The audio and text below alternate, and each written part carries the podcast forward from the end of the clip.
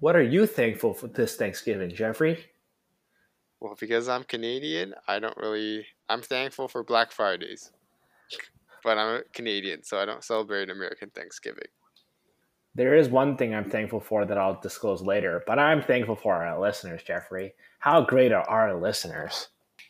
So am I. And for any of our American listeners, I hope you guys had a great Thanksgiving.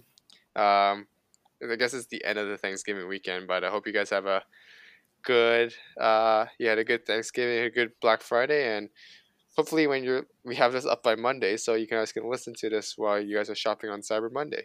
So I've got a very, very serious question for you, Jeffrey, right? A very serious debate for you. Okay. Chunky or like drippy cranberry sauce? Do you like the Jell-O stuff or like the you know what I'm talking about. Yeah. See, I don't eat cranberry sauce, to be honest. What is wrong with you? Like I don't mind cranberry juice. What is wrong with you? No, but like cranberry sauce is not I don't have a big family, so we don't have like when we had our Canadian. Well, I mean, I wasn't home for Canadian Thanksgiving this year. Okay, but like Friendsgiving, okay. I haven't had like turkey with like stuffing and cranberry sauce. So, you know, I don't think I can answer your question there. I think, but to me, I think as a sauce, if it's like with meat, I think it has to be like chunky. I'm going to go with chunky. Chunky, not the jelly stuff? Like, how's jelly drippy? Like, you know, it's a can we come out with. Okay, fine. Yeah, you want that? Okay, no. Yeah, the drippy one's better than screw the chunky canned stuff is gross. So I guess I'm on the wrong side of this debate. You were on the wrong side, yes. Okay, fine. I'll next time you should invite me to your Thanksgiving dinner, and I will. Actually, no. You live in Winnipeg. Scratch that. You're gonna force me to come to Winnipeg for that. No. If we ever when we meet up for Christmas. You can show me the difference between the chunky cranberry sauce and the drippy cranberry sauce. Chunky one is gross. Drippy is where it's at. I don't even know. What's this drip? Like, it's just more liquidy, right? Like just it's liquidy, but it doesn't taste like you're eating like you know, like pig fat? So that layer of like, when you get like luncheon meat or Spam, that layer of fat on top, you're not eating that. Okay. So wait, so is drippy... more just literally thickened cranberry juice, like it's just liquid. No, it's got sugar and all the preservatives in there. I maybe it's a good thing I don't remember eating cranberry sauce, so I don't have to decide because you know both sound pretty disgusting. I think no cranberry sauce is like great. No, but like I would rather just have good old gravy with my turkey. Or chicken, or whatever you have at Thanksgiving. No, you're missing out, man. No? Am I? No, a gravy's all right, but it's not the same. Well, I guess like you can have gravy on anything, well, any time of the year, but no one ever takes out the cranberry sauce in the middle of March or August. Well, that's what makes it so good. It's like it's a once a year, twice a year thing. It's a delicacy. It's not a delicacy, but it's not something you get all the time. I know, but you know what? Nah, I think I'll pass on the cranberry sauces and just stick with my gravy and or whatever I can actually cook and not have to, spend too much time making. So, okay, no, you're wrong. But I know we'll talk about hockey in a few minutes, but cranberry sauce is underappreciated. It's not that expensive. It gets the job done, and it's so like it's like the Connor Garland of Thanksgiving foods. Are you stuck on cranberry sauce because you didn't have any? But I'm saying it's the Connor Garland of Connor Garland. Yeah, I can't say it's the Connor Garland of Thanksgiving foods. It's criminally underrated. It just appears, just like Connor Garland. He just appears out of the scene, and he, it's not expensive. It just, it just flies under the radar. But without it, you're missing out. And let's start our episode.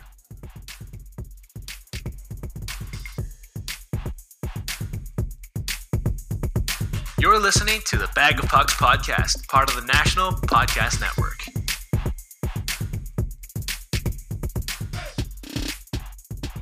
And we're back. So, well, we're not really back from anything, are we? We just played the intro. We're not back. We're back from the intro. No, that's your thing. Every time we finish like the intro or an ad, you're always like, and we're back. Did you come up with something new? Kind of like that back in the day when you every time, well, not back in the day, but your intros were always like, which player wore this number, episode number? Who was the greatest player to ever wear this episode number? I mean, I guess. No. So you're going to come up with some creativity? Different. Yeah, I want creativity. Ugh, that makes me have to do prep. I don't do prep. I am the star of the show. No, just your transitions, your creativity. Fine, we'll go back to an old favorite. You can improv it. Yes. Who wore number 38 on the LA Kings this season and last season? Michael Amadio. That is incorrect. Oh, Michael Amadio wears number 10. Oh. And do you know why it's number 38? Because this is our 38th episode. Carl Grundstrom? That is correct. Oh. Cool. This is what Jeffrey wants, y'all. It's hard to guess Kings players that aren't on the NHL roster. So that's why I was trying to pick a guy that was actually on the roster. Is that too much for you? Is that too much for you? Not okay. Should we go back to Connor Garland? Or? We should go back to Connor Garland. Okay. So, this episode, because it's American Thanksgiving, we're going to talk about some players that, these teams are thankful that they signed these guys on these really good deals. And, I mean, like, we could talk about, Nathan MacKinnon, who, at 6.3 mil per year for 5 more years, I guess, including this year. That's, the team's really thankful for that. But let's look at those criminally underrated players, those cranberry sauce players, I guess, that are making under $2 million. And as per Olsen's request, because he didn't do the prep, he also didn't want any rookie scale contracts, which, I understand. But before you, before you think like you're the star, you should make requests to your podcast mate and have them do the prep and not do anything yourself. Okay, if it was just ELC, it'd just be a bunch of ELC players, though, wouldn't it be? I know, but you also can't you can't direct me to do your prep like that. Come on. I'm sorry. Who was the star of the show? Anyway, let's talk about something that you brought up. Also, I've heard rumors that he's also a player that you don't really like, but he appeared on was it not last week's? I guess he was last week's on Hometown Hockey. The Connor versus Connor matchup, Arizona versus Edmonton. Connor Garland, he's on a, I would say, a pretty good contract. You would say? Yeah, I mean, anytime you get production out of a guy who's earning $1 million, $1.5 million, that's a win, though, isn't it? Well, he's earning half of that. See, so when Olsen doesn't do the prep, he doesn't just read it, and he doesn't realize. That's my point. That his contract is so good that even if you're getting any production of a guy for $1 million, $1.5 million, that's amazing. And our friend Connor Garland here makes $775. So in my defense, not half, better than half. Okay, fine. Well, good save. But anyway, for a guy like he looked like the like a healthy scratch guy who comes in for the injuries. Like that's where he was kind of signed last year on his deal, this extension, and he's proving pretty good value this year. I mean, he's leading the Coyotes in goal scoring, and for Coyotes team that especially last year they struggled to score, and this year they're kind of in the same boat here. For a guy to put up double-digit goals and earning less than $1 million, I think the Coyotes are very happy with that deal. Yeah, I think. But here's my question. You know who he reminds me of? Who? He reminds me of, what's his name? The guy on Anaheim, on the Ducks. Because he seems like he scores more goals and assists in the NHL, right? I know it's a very small sample size. Who are you talking about? Silverberg? No. Is he a current player or? Okay, once I tell you it is, then you'll know exactly what I'm talking about. But it's. Okay. But anyway, we're talking. All you do to research. I mean, at the time of recording, he's of all the double-digit goal scorers, he has the least amount of ice time. He's playing, under 14 minutes a night, and Arizona right now, their forward group. If you look at their team, they're quite deep. I mean, they roll out. They're not they don't roll out four lines consistently, but three lines fairly. The top three lines are rolled up pretty consistently, and Garland, who's playing with, I believe he plays with Nick Schmaltz, who's also a guy on a great contract right now, and Dvorak, they've got a good team there. And I think, especially for a guy, he was drafted in his second year of eligibility in the fifth round. So, I mean, you knew he could score. He was the QMJHL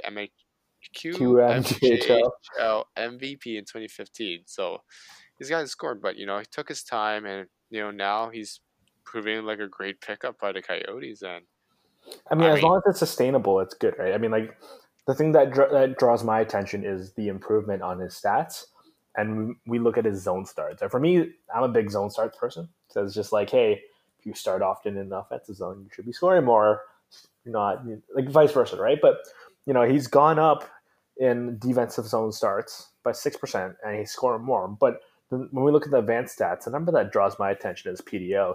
We're looking at a 104.9, right? So that's ridiculous, right? So the stats argue one way and the other way at the same time, and they're saying, hey, he shouldn't be improving on his offensive totals when we look at his own starts, but then we look at the, the PDO or the puck luck, and it says he's really lucky, which kind of balances the way out. So I think for me, it's just, can he keep this up? And of course, the expectation isn't he's going to score, 40 goals this year or whatever, right? I think as long as he can score 20, 17, that's a really successful season for me, I think.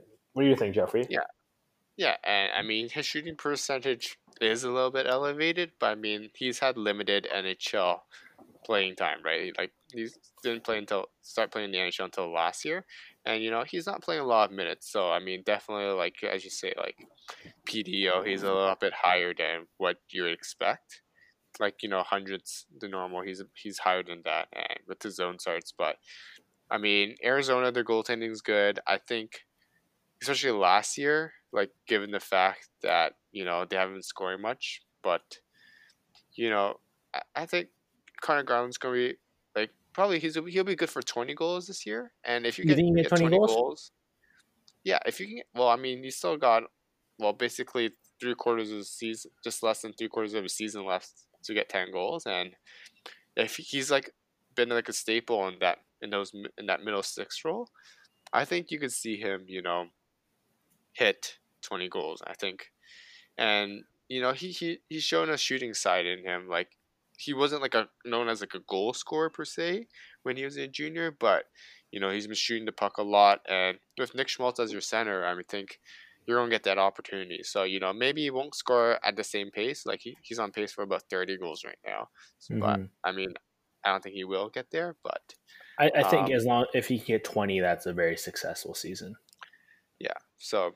Anyway, the rumors were in your fantasy league, he is not a very well-viewed player by you. Oh, yeah, just by me. The rest of the league loves him, and there's nothing against the guy. I just think that the trades that are involving him are just a little skewed one way or another. Ooh. So, nothing against the dude. Seems like a really nice guy, but, again, just the league's. It's a little skewed. You want to hear an interesting fact, though, Jeffrey? Can we hear this trade? We cannot hear this trade because it'll just make me upset. So fine. Guess what David Krejci's PDO is this season. Oh, for our listeners, by the way, PDO is calculated as the shooting percentage and the save percentage with the player on the ice at even strength. So statistically speaking, it should always regress to 100. Yeah, that's basically what it is. I think it just needs to regress under, and it's kind of also just very colloquially known as the puck luck. I think is that the right word to use?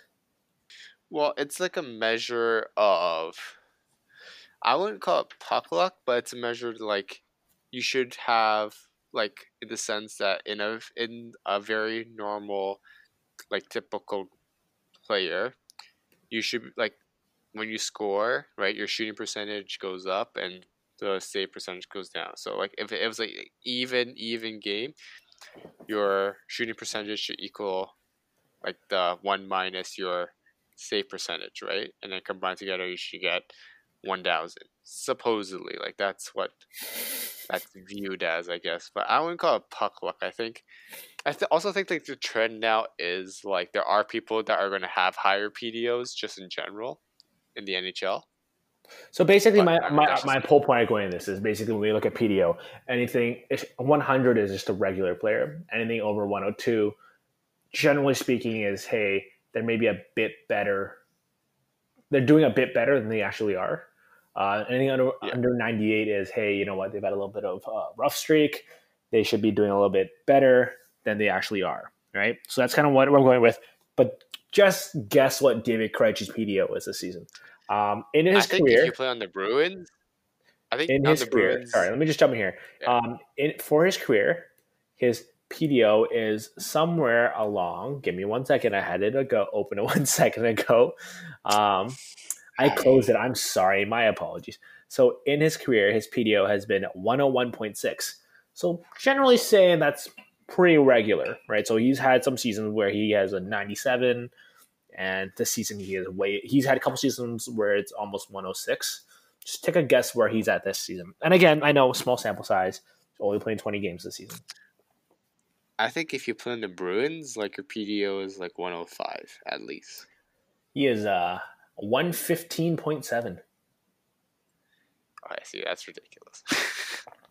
Like, so what I'm trying to say here is, if you guys have What I'm trying to say here is, if you have David Krejci on your fantasy team, may not be the worst idea to put out some feelers, see if you can trade him away, because it's probably not sustainable. Is this a hint to your fantasy rival managers there? That maybe if they're listening, kind of. See, I think it's more. Like, PDO to me is not the biggest. I think shooting percentage is a big thing, and the volume of shots, right? Like, if you're looking at goals specifically. So here's my thing though with shooting percentage. With shooting percentage, it only calculates your personal, like, shooting ability, right? I think you got to take in the fact that what if you're passing a lot, like a guy like David Krejci. I know. So, like, I'm saying, like, when you play with, like, a guy like Pasternak, that shooting percentage is going to be high, right? So, like, you're like, I think you have to look at other stats to determine whether someone's going to regress or not.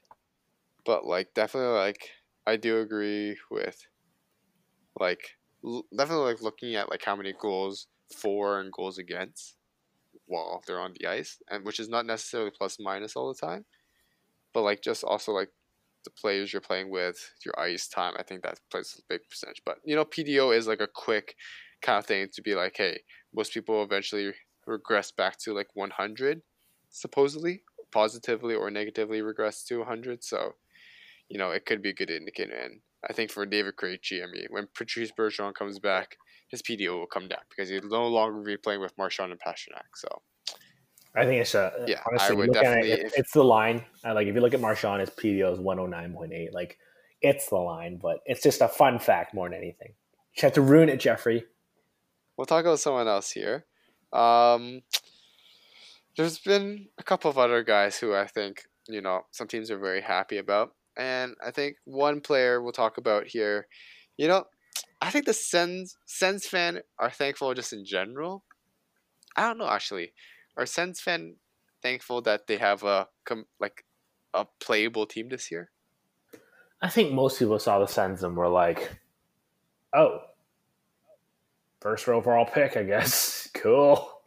Like, no one was considering where they'd be right now, right? I think we looked at it. Oh, they're ahead of Tampa Bay? They're ahead of Toronto?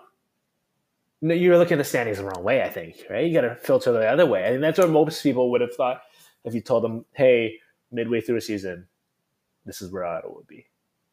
Yeah, and like right now, I mean, I'm going by point percentage because, like, point percentage works well because when we look at it, points work one way, but if you're playing a lot more games than the other team, the expectation is, hey, you're supposed to have more points on, but points percentage comes in really efficiently because it looks, hey, on an 82-game season, how many points are you efficiently capturing over the season, which kind of negates the whole, hey, they've played more games, they have more points, or they played less games, that's why they have less points, that's why they're below them on the standings.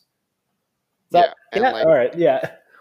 Yeah, like, and in theory, like the Sens right now, they're 30th in point percentage, and they're 0.426 in their point percentage. So, like, they're still in a bad position, but at least they're like, they're playing respectable hockey, I would say. Like, they're fairly, you know, they at least make a game entertaining. It's not like a, like it's not like you're facing an AHL. It's just not a blowout every game. Like the Red Wings, basically, right? Poor Red Wings. They did nothing wrong, and Jeffrey's just out there roasting them. Okay. The Red Wings, they're rebuilding. We know that. Like, if you watch the Leafs, like Red Wings game, they're not that bad. Like, okay, Howard got injured and they put in Bernier who had a stomach flu, and like you literally could see like he was like they couldn't even like move side to side. Like he couldn't get up or get down. Like Red Wings are a bit better than that, but still like they're not like the Senators aren't like the Red Wings. And I think besides Jean-Gabriel Pageau, I think another person they have to be very thankful is Anthony Duclair. I mean, this is a guy they took a chance on the Dzingel trade last year. Mm-hmm. And, you know, they signed him to this prove-it contract, I guess, 1 year at $1.65 million. And, you know, he's played well for them. I mean, granted, like, you know, like the Senators aren't going to be going anywhere in the standings, but at least, you know, he's a guy that they can, you know, plug and play, and, you know, maybe this is just what he needs. Maybe he just needs to be back in a, I don't know, I'll call it familiar place, but like in a place where, you know, he feels like comfortable in. I think so. I mean, like, I think he was running out of teams. I think for many of these guys, like, who are on the Senators on a 1 year deal and a prove it deal, that's kind of, you're running out of deals. Like, you're running out of teams to really just showcase your work on, right? Yeah. And like, I think right, like if you're like switching teams like every year type of thing, eventually like teams are gonna be like, why is this person not able to stick with one team? And then eventually they have to go overseas to play, right? Like, don't get me wrong, there are some players who are able to stick around on 1 year deals, like, constantly. And the guy that I'm thinking about is Scotty Upshall, in the sense that maybe not stick around year over year, but he just constantly just doesn't overly perform. Like, you kind of know what you're going to get with a guy like Scotty Upshall, and he somehow just keeps on getting deals. Maybe he's a great, you know, leadership, locker room type of guy, but he just, that's just my thing. He's just like kind of just around. Like, well, I think, not anymore.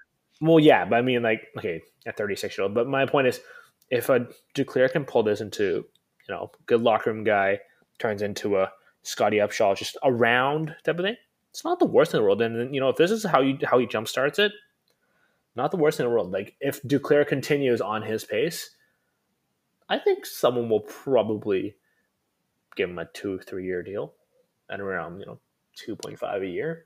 And you know, if that doesn't the Ducks guy that you're talking about? Oh, I was in a Daniel Sprong, sorry, earlier, but I was going to go with, you know, Duclair. You know, he pops back in, and honestly, if he pulls off a season like this, you know, 20 again, same bar as Connor Garland, 20 goals. You know that if he doesn't pan out after that 3 year deal, Senators would probably take him back just from this year alone. Yeah, for sure.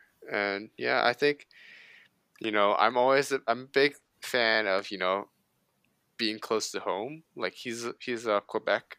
He's from Quebec.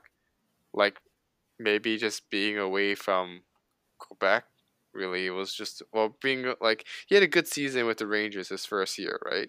Or no, sorry, Arizona after the trade for the Kitiano deal.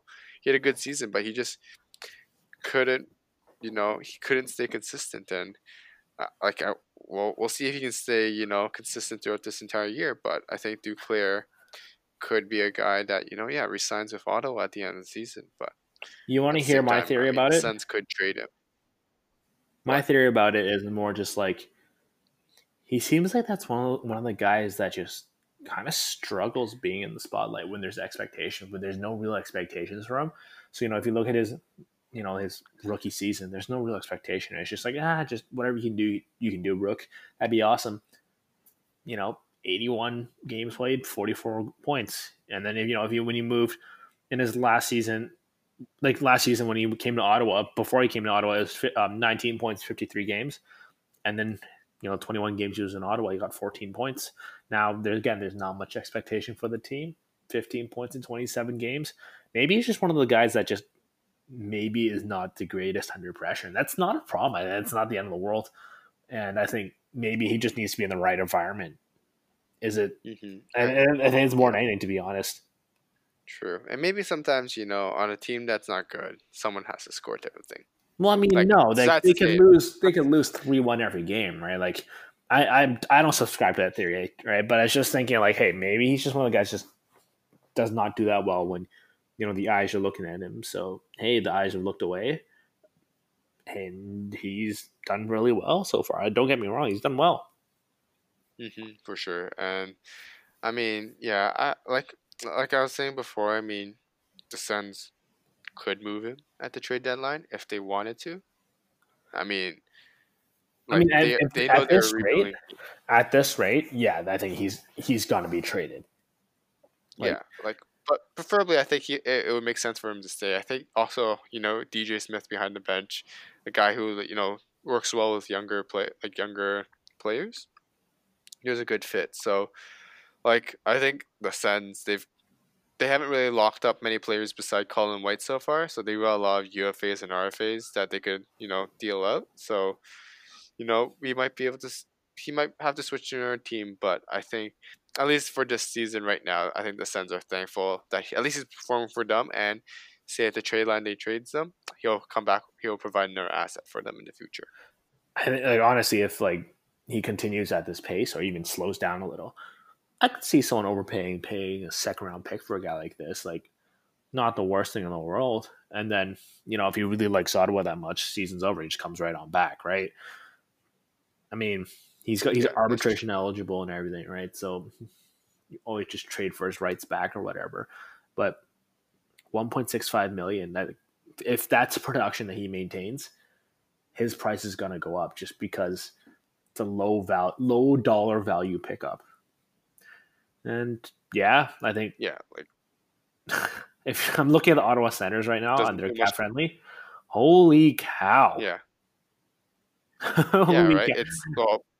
It's just White and Chabot are really the only core members that they've locked up.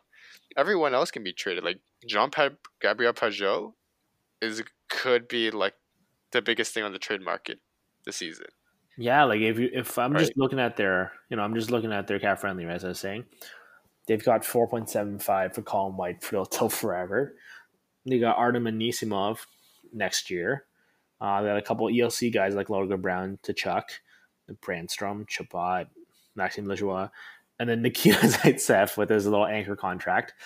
But they've got a lot of money coming off the books next year. Yeah, and I mean, realistically, how much are people like committed, right? Like Ryan Callahan's not going to come back, right? Yeah, Aaron Gabrick's ILTR, Kirk Anderson's gone. Like, you're gonna see a lot of these guys go, so like this team's gonna have a lot of cap space. So, I think the Sens are just gonna rebuild. Like, hopefully, they're not gonna commit money to people that that shouldn't be part of their core. But you know, they've got guys that they can move around. They could be big players at the during the trade deadline. But, I mean, the way Detroit's playing, I don't know if the Sens can be worse than Detroit. And also, like, they still need to field an NHL team. You want to hear something cool about it this, though? What? So, guess how much money the Sens have on players that aren't playing for them right now? Well, I'm on cap friendly too, so I can kind of see, but I would assume around at least 20, 25 million. It is actually much more than that. Want to try again? Under IR, right? It's more than you think. 30. So, okay, let me just run through numbers for you, all right? So they got 21. Oh my god. 21.575 million, right? Yeah. And the IR, so it's Ryan Callahan, Gabrick, Anderson, Clark, MacArthur, Cody Goldubev, and Scott Sabrin, right? Mm-hmm. So they're still technically in cap for Bobby Ryan, which is an unfortunate situation, right? Yeah. So that's 21.575 plus 7.25, right? So that's 28.825. They're also paying Dion Phaneuf not to play for them. True. So that's almost 29. That's over 29 million for players just to not that just aren't playing for them. Yeah, and I also realized too that they didn't put Callahan or Gabrick or Clark MacArthur on LTIR because they don't need that cap space. They don't, because or else they wouldn't hit the cap. They wouldn't hit the cap floor. That is correct. So you know what? Yeah. Oh, This is the opposite of CBA exploiting that teams are doing. Well, they are exploiting the LTIR in the sense that they're not using it. Yeah, it's the opposite of what teams are doing, though. Yeah, so they can meet the cap floor. That's basically, the sense in a nutshell. Right? And you know what? Like, I think that they've got a good core coming out. They got some good prospects. And I think we'll see in the next 2 or 3 years, they'll start being a bit more competitive. Hopefully, I think. But, we'll see how it goes in the nation's capital. So we're going to move on to our third player. I feel like Jared McCann is kind of in the same deal as Anthony Duclair in the sense that, a good prospect, but just not that he couldn't stick with the team, but he just wasn't, I think, put in a role that was good for him, right? Like he started off in Vancouver, and then I think was he in the Luongo trade? He was in the trade that went, I think, Vancouver to Florida. That is correct. He didn't really do well in Florida. Like they had him in the fourth line role, which for a guy who wasn't really much of a, grit and grind defensive player, that really didn't fit him. And then he moved to Pittsburgh, and I think especially this season we've seen that, especially that was the Derek Brassard trade. Maybe Nick Bjugstad wasn't the major prize in that trade. It could be Jared McCann now in that trade. So here's my thing with Jared McCann. I think he wasn't given the time to develop properly, and if he spent a couple of years in the AHL, he might be a lot better player now. And now he's really gotten that time to physically mature.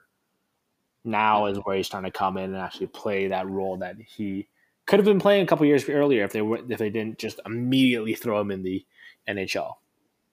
Yeah, for sure. Yeah, like what he's played, like for a guy who was drafted in 2014, he went one more year in the juniors, but then he was right into the NHL. Split sometimes between the AHL and NHL, but he never really had that chance to, develop, I would say. So yeah, he never really filled in, I guess. Yeah, so I think this is where he comes. I think this is where it's going to go. I think he's only going to go up from here. I'm buying the Jared McCann stock. Yeah. So did you? I see on your team. No, because we don't have a keeper league. True. But I mean, for especially like in Pittsburgh with Crosby injured, he's going to see increased ice time. But, I mean, like, I think, like, with Pittsburgh, right, they've always find, like, diamonds in the rough, right? Like, you look at all the players they have, like, Dominic Cahoon, like, people are like, who? And Cahoon? He was from that, I think he was the Kahu? Yeah. He was in the Oli Mata trade, right? Yeah. Like Dominic Simon, like all these guys that like you've never really heard, or they came through the college system, late round draft picks, and you know, they've been able to turn them into NHL players. And I think Jared McCann's just found a good spot where, you know, you're behind Crosby, you're behind Malkin, but if ever the time you need to step up, he can play the wing if he needs to alongside either Crosby or Malkin. And, you know, he's just like a kind of like a good NHL, like, glue guy now, I think, now that he's had the time to, you know, fill out his body and, you know, get used to the NHL. But yeah, I would honestly say I think in that Bukestad, McCann, was it Broussard and Sheahan deal, I think McCann might have actually been the prize of that. That was probably, he's probably the best player out of those four. I mean, Broussard's had a pretty good season too, but I think McCann, being 23 especially, he could grow into something and be the next Pittsburgh player that people overpay for. All right. But I mean, that's the type of like situation you need if you're trying to build a dynasty, right? You need to be able to find these diamonds in the rough. Yeah, for sure. Like these, what you got, like call it like prospects that, like young players that other teams, like they just need like a change of scenery, like a Robby Fabbri type. So, Robby Fabbri, are you saying that he's turned the what's it called? Turn the page over? Turn the corner? Turn the corner. Can't English.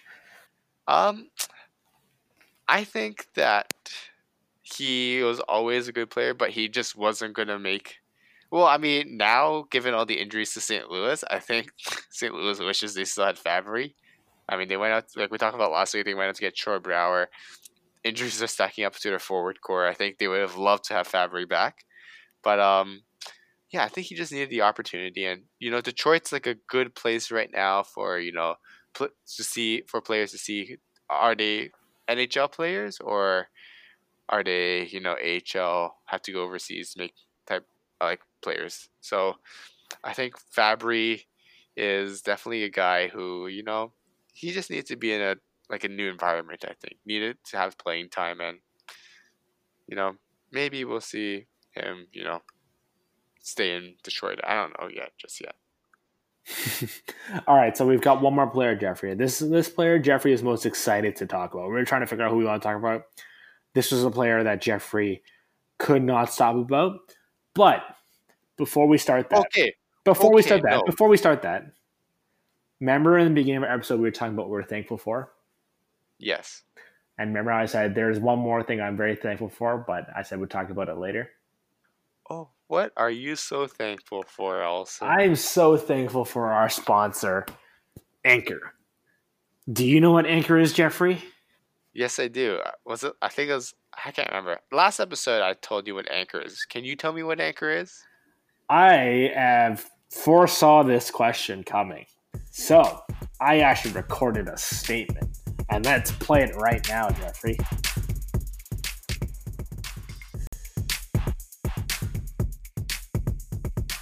Don't you like my statement, Jeffrey? It was so good I pre-recorded it with you. Wow, and the fact that you didn't say, and we're back, you know, you've shown improvement. Creativity. That's why I'm the star of the show. Creativity out of necessity, I think, for you right now. But anyway... I actually wanted to talk, if you're talking about guys, you know, who are making, you know, $2 million or less, I would actually be more excited to talk about Zdeno Chara. But, you know. All right, we'll talk about Zdeno Chara. All right. No. And also because I was like, you can't be biased and just pick all forwards, all Eastern forwards, just because, you know, we live on the Eastern side of, well, I guess you live Central now. Because I'm the center of the universe. Yes, but go on. But no. But we didn't want the Eastern bias, and we also didn't want the forward bias. So, you know, you wanted to talk about Shankirk over Chara. So, you know what? Because you feel like you're the center of the universe, you're the star of the show, we'll talk about Shankirk just for you. I am honored, Jeffrey. Just absolutely honored.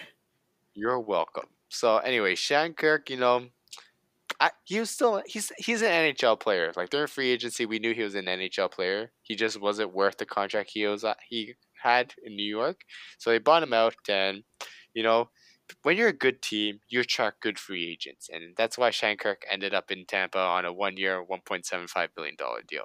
And I mean, from their early showings, it looks like Tampa Bay made a good pickup. I mean, the team's not doing amazing per se on what appears like superficially in the standings, but in reality, they're third in the Atlantic Division if you look by point percentage. So, you know, they're on the right track. But Shankirk this year, you know, he's having a pretty good season. Not point a game, but, you know, he looks like his old self right now. And what is his old self, Jeffrey? Well, I think people always had him pegged as like a top pair defensive, you know. He's like an offensive defenseman for sure, but like they always had him like a top pair guy, like a guy who would be like your number one defenseman. And realistically, he wasn't. He didn't have that defensive side of the game that, you know, really made him like that good of a like defenseman. So when you have your pick between playing with Hedman and McDonough, where you don't have to worry about playing defense as much, you can focus on what you're good at. And I think that's what Shankirk has done in Tampa. I mean, when you play with Hedman, like Hedman gets all the attention. Hedman deals with all the stuff in front of the net. And all he has to do is, you know, just rove around, you know, set up players and, you know. There's a lot more freedom to be creative. Yeah. And I think that's kind of the – like he's a – not number one defenseman, but probably like a number two, number three right now. And also the fact that you're not overplaying him, right? Like he's a guy who used to be like 20, 22 minutes a game. You know, now they got him under 20 where they're focused on just, you know, being the offensive guy. I think that's the role that fits him a lot better right now. So I think he's got a good fit. And I mean, right, like if you've got a good team and you look like a cup contender, free agents are going to be attracted to come to your team, take less than what other teams offer, and, you know, have a chance to win the Stanley Cup. So here's my argument against what you're saying, though, Jeffrey. We know he's a very defensive player, right? And teams have long ago identified that he's an offensive defenseman, right? Yeah. And they've put him in situations that would benefit his specific playing style, right? Mm-hmm. So what is one of my favorite advanced stats, Jeffrey? Based on this episode, I feel like it's PDO. Oh, that is my other favorite, but offensive zone starts. Oh, that's who. Yeah, I forgot. So if we look at it this season, it's actually been one of his lower offensive zone start seasons in the sense that for his career average, it's at about 57.5% offensive zone starts. This year, he's only around 54%, and he's done very well for it in the sense that if you look at, for example, in 2017-2018 season, 46 games, 23 points. Great. But he's also starting on the offensive end almost two-thirds of the time. So in two-thirds of the time, they're starting with him or his line mates on the ice with the puck, which makes it obviously easier to score. So I may not even just be the situation like who he's playing with anymore. I just think that is it possible that he is just sheltered enough where he gets what he needs. But at the same time, it's hard to describe, right? I'll be honest with you, I don't have the answers. If you look at, you know, plus minus, for example, for a guy whose career average is a -3, he's at a +9 this season.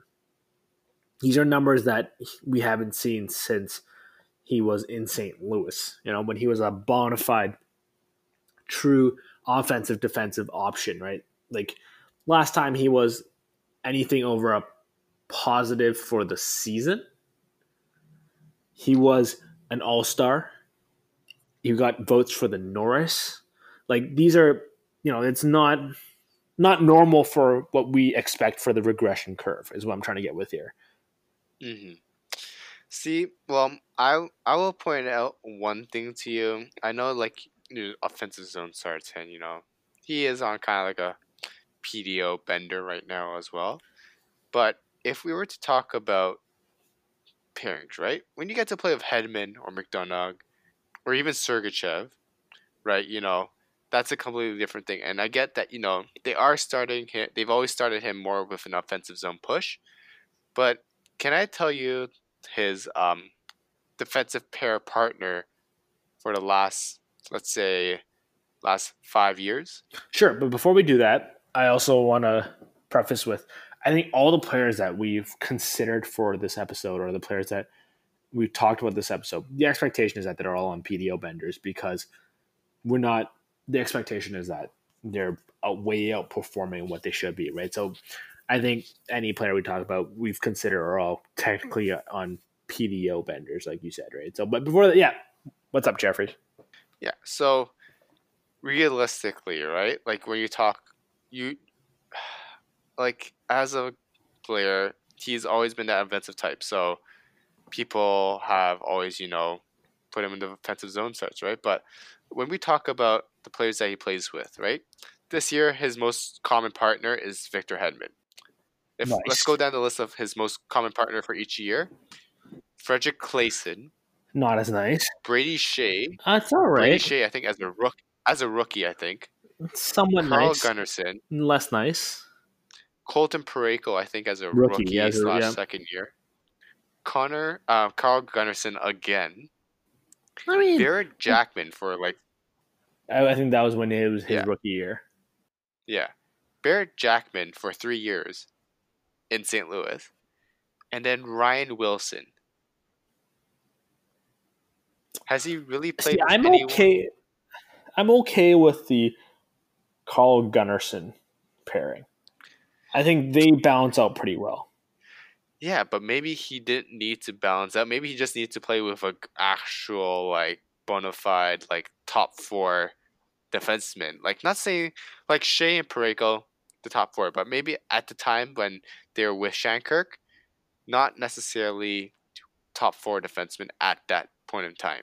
So I think maybe he's just in a role where he's playing with people that are also good so that, you know, he's able to focus on what he's good at and not just worry about, like, oh, you know, I get, like, pairing him with, like, Barrett Jackman and Carl Gunnarsson, you know, a more defensive-minded player, so he can kind of do his thing. But it's a whole different level when you're paired with Victor Hedman or Ryan McDonough. So the argument against it for me, though, is when he was paid in New York, shouldn't he have been able to have been paid, since he was paid like a player that could play with any defenseman? Isn't it kind of his responsibility to be paid, to be able to play with any defenseman?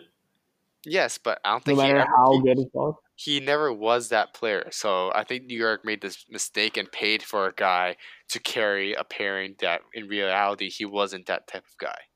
I think New York just made a mistake there. Like, he had a contract year. New York paid him because they thought he was a guy that can carry a pair. And it turned out he wasn't, so they had to buy him out. And now he's in Tampa where he's no longer just – he's not carrying a defensive pair anymore, and that's why he's succeeding. And also because you're playing with Victor Hedman. So how much of this is just because of Victor Hedman? Are you saying that most of this is because of that? I wouldn't say it's because of Victor Hedman, but I think – well, being on Tampa and being on, like, that top pair probably has some effect. Yeah, I mean, like, as you said, right, most of these guys we're talking about, they're on PDO benders. There's some luck involved, so maybe that's why they're doing so well. But I think as fans for these teams, I don't think they really care. I think they're just thankful that they have these guys on their teams on such good contracts who are able to produce at their current level, and their only hope is that they can continue producing at this level for the rest of the season and hopefully into the playoffs, I think. Yeah, I think at the end of the day, we're looking at it. It's just, that's the expectation, right? It's just, hey, you know what? I think the fans think, hey, my players are doing great. Why am I going to complain about it, right? Yeah, for sure. So, you know, so I think we've had other players that we kind of, like, looked into, but if there's a player that you're very thankful for this season, on your favorite team, you know, let us know. I don't know, on the Toronto Maple Leafs right now, I can't think of a single guy who's, you know, because you made that rule. I guess Jason Spezza, but maybe he's the only guy who's not on a, you know, either a $10 million contract or entry-level deal. So Jason Spezza would be my guy. That I'm kind of thankful he's on our team, but I'm still a little iffy about him. Just a little iffy? Yeah, I'm just I'm not 100% sure just yet if he's the right guy for this team. I'm more of a Nick Shore fan than Jason Spezza. All right. With that being said, I think it's time for some trivia. Yeah, is it my trivia or your trivia? I don't think Jeffrey should prepared anything. So I've actually got some more trivia for you, Jeffrey. I promise it won't be as hard as last week. Okay, last week's trivia wasn't trivia. It was stupid questions that I don't think you knew the answer to either. Here's your first question. Can we not do draft, Jeffrey? Oh, God. It is draft-related. There are 4 players currently playing in the NHL who were drafted 38 overall. Can you name 3 of them? Maybe I'll give you some hints. Roman Josi. Roman Josi, that's one of them. So 2 more. So out of the 2 more. No, you said 4 players. So isn't there 3 more? Yeah. So yeah, I'm not going to give you hints. Roman Josi. You've already guessed Roman Josi. Yeah. So okay, why did you say only 2 more players? Because I'm not going to make you guess all 4. I'm going to make you guess 3. So then, why would you only tell me there's 2 left? 2. I'm giving you hints for 2 players. All right. Is that better? Okay. One of them was drafted by the Edmonton Oilers, and the other one was drafted by the New Jersey Devils, but neither of them play for those teams anymore. Screw it. I'll give you a hint for a third player as well. The third player, drafted by Anaheim, still plays for Anaheim. Sorry, no longer plays for Anaheim as well. Sorry. My apologies. So drafted by Anaheim, Edmonton, and New Jersey. Yep, and none of them play for that team anymore. But did they ever play for that team at all? So the player drafted by the Stars did play for the Stars. Wait, how did you go from Anaheim, Edmonton, and New Jersey switch into Dallas? I fully butchered that. One of the players was Alex Chiasson. He was drafted by Dallas, and he plays for Edmonton. Totally butchered that. So we have 2 out of 2 left. So the player drafted by New Jersey did actually play for New Jersey for 3 years. And the player drafted by Anaheim played for Anaheim for 2 years. So we have Roman Josi and Alex Chiasson. If you guess one more of the 2 players left, I'll count that as a win for you, Jeffrey. New Jersey. See, it's so hard when you think about players drafted because it's like all you can think about is their actual roster right now, but you can't actually think about what players they drafted in the past type of thing, right? It's like when you talk to New Jersey, I'm thinking about all their like recent like players that they've like drafted and are on their team, all those young players, but I can't off the top of my head think of people they've drafted and then traded away type of thing. So I want to say one of them is John Hayden. That is incorrect. Okay, I thought he was a high pick. Played for New Jersey and doesn't play for New Jersey anymore. The other one's Anaheim. Yes. Who used to play for Anaheim? My recommendation is go for the New Jersey one. My recommendation is go for the New Jersey one. The New Jersey one's probably a bit easier. John Quenneville was a 30th pick, but he's on New Jersey still. It is not John Quenneville. I know. He's on the team still. New Jersey. Oh my God. Is this okay? Can I ask another question? Sure. Is this guy a fairly older player or a younger player? So for both players, right? So the New Jersey player, was born in 1992. The Anaheim player was born in 1996. Oh, so he's our year, 96. That is correct. So that would have been the 2014 draft, which doesn't help me at all. Brandon Montour? That is incorrect. Fun fact for you. The player on New Jersey was drafted twice. But it's not what you think. Okay, you know, I give up on those two. I'm 92, drafted twice, so he was in the 2010, 2011, or the 2011 or the 2012 draft. That is incorrect. I know. It is John Merrill, who was drafted into the NHL in the 2010 NHL draft and drafted in the 2017 expansion draft. Oh, yeah, fucker. The other player was Marcus Patterson. Oh, Marcus Patterson. Pittsburgh now.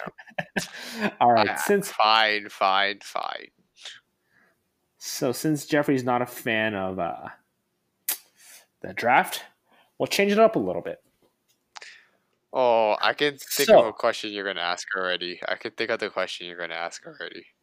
Name the all-time leading point getter in their 38-year-old season as a Russian in the Sergei NHL. Fedorov. Incorrect. This person is currently an agent. And it was in his 1998-1999 season where he scored 63 points in 75 games. Really? I thought Sergei Fedorov would have had a better season, or like a Gordie Howe would have had a better season than that. Gordie Howe is not Russian. I know that, but I'm saying 63 points seems really little. Sergei Fedorov had 41 points in 68 games in 2007-2008, which is actually identical. It's for some Kingston Frontenac's knowledge for you, all right? Doug Gilmour also had 41 points in his 38-year-old season. Ay, man. But we're looking for Russians. So I guess Soviet. Alexei Mogilny? Alexander Mogilny? That is incorrect. I was thinking of Russian players who played in 98-99. This is ridiculous because I can't think of really any off the top of my head. So players that he currently represents include Otto Leskinen, Philip Khrushchev, and Kirill Maximov. I have not heard of either of these three players. I was going to say Pavel Bure, but I don't think he even made it to 30. It is not Pavel Bure. I know. I'm thinking out loud. Pavel Bure is not Russian either, I don't think, is he? Is he not Finnish? No, he's Russian, isn't he? Oh, yeah, he is. Yeah, is a Russian Rocket? Right. Wasn't that his nickname? Yeah, that's it. Yeah, I thought I heard Russian Rocket. When we said Russian Rocket, I was like, wow. Yeah, right. Wow, you thought he was a Finnish Rocket? No, yeah. What team did he play for in that season? May I ask that question? Season. That will take a little bit of a look in here. Another player he represents. Arthur Kaliev. Okay, telling me which place he represents is not... It's an LA Kings prospect. But in his 38-year-old season, in the 1998-1999 season, he played for the Detroit Red Wings. See, I had a feeling that was going to be one of those guys. In his career in the NHL, he played for the Vancouver Canucks, the San Jose Sharks, Detroit Red Wings, Florida Panthers, and the New Jersey Devils. He briefly made a comeback in the 2005-2006 season in the third-tier Swedish Hockey League, where he played 2 games and had 4 points. He represented Soviet Union multiple times and was part of the Russian Olympic team in 2002. He is he in the Hall of Fame? He may be in the Hall of Fame. He was inducted in the Hall of Fame in 2008 and is also a member of Detroit's famed Russian Five line. I don't know Detroit history that much, so I can't say. Is it Vladislav? No. All right, Jeffrey is out on this one. It's Igor Larionov. Oh. All right, we'll make this. We'll get one for Calgary? Yeah. He did not play for Calgary. Oh, no, that's Sergei Makarov. Never mind. All right, we'll make it a little bit easier for Jeffrey. Oui. So, Patrick Marleau, in his 38-year-old season, 25 which was 2017-2018 season, how many points did he have in 82 games? He had 39. That is incorrect. Yeah, 38. Go up. Other way. It would have been sick if he had 38 points in his age 38 season. That was the season he had like 25 goals, if I remembered correctly. That is close but incorrect. Like 44? 47. See, okay. All right, all right. I'll make it even easier for you. I'm going to ask you a question since I'm fed up with your questions here. I thought this question you would ask this question, but I'm surprised you didn't ask this question. Just give me a sec. Can you please fill in the time here, please? All right. So Jeffrey is salty because I have gone too hard on the questions. Little does he know I have gone hard on the questions because he went hard on my questions for me. And I was like, no, I'm going to make sure Jeffrey doesn't know these questions. So that's why I'm going really hard on Jeffrey. And it's also because I love Jeffrey, right? I love you, Jeffrey. But yes, I feel like I filled in the questions in time long enough. All right. In the NHL this season, 11 players have worn the number 38. There's been 11 players that are at number 38 this season? The players I feel like you know. How about we'll go close to home? Can you name the Winnipeg and Toronto player that wear the number 38? Winnipeg and Toronto players that wear number 38. Oh man, I'm gonna have to think this one through. See, I give you it's 2 out of 11. Okay, can I get like hints on them? Yes. One plays in Toronto and one plays in Winnipeg. Oh my god! Wait, let me make sure they're both still on the. Oh, I know the Winnipeg player. It's he's like a fourth line forward. It's like Logan Shaw. Yes. And he's on the active roster. And the Toronto guy's on the active roster. Not currently. Are they injured in the AHL? Like, what's going on? They're in the AHL. Okay, but they've played for Toronto before. So that's why they have a Toronto jersey. Yes. And World's 47. Who has been called up this year? Kaskaswo is like... Was it Kaskaswo? No, Kaskaswo has a lower number. He's like 20-something. I think. Who else has been called up this year? Hutch is 30-something. Is it Hutch is 35. Kaskaswo wore the number 50 this season. 50, okay. Hutch has 35. Yes. Who else has been called up this year? Liljegren hasn't been called up this year. He's on Cat Friendly listed as number 37. Oh my god. Liljegren? Yeah. I don't know if that's the actual number, though, to be honest. I think it is 37. Right, check the AHL. See, once Lou's gone, you can have these crazy numbers. Well, I guess. Let me actually look. Well, I guess technically Nick Shore is on the team. So is Jason Spezza. It's not dumb. Liljegren.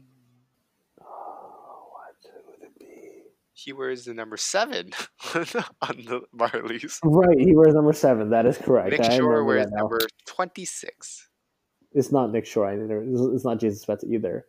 Spezza wears 19. Okay, it's not Goat for sure. It's someone who's in the AHL right now got called up. I have no clue who it is. Okay, see, you were kind of on the right track in the sense that, you know, they aren't on the AHL roster. But, you know, sometimes the player can start on the NHL roster. No, they could start on the NHL roster and be sent down. Rasmus Sandin awarded number 38. Oh, he played on the Leafs this season? So kind of how you know, dicked around and said that, you know, John Merrill was drafted twice. You know, Rasmus Sandin, he played on, he's in the AHL, but he was never called up. He was sent down. So, you know, there you go. That was my trivia. So, feel that. And the other... I feel pretty good about myself. I got the first player. The other players that have worn the number 38 this season. You should know some of them.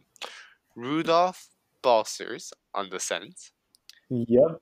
Mario Ferraro on San Jose. No clue. Derek Grant on Anaheim. Yep. Carl Grundstrom on the Kings. Yep.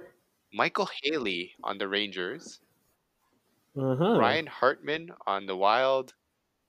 Boone Jenner on Columbus.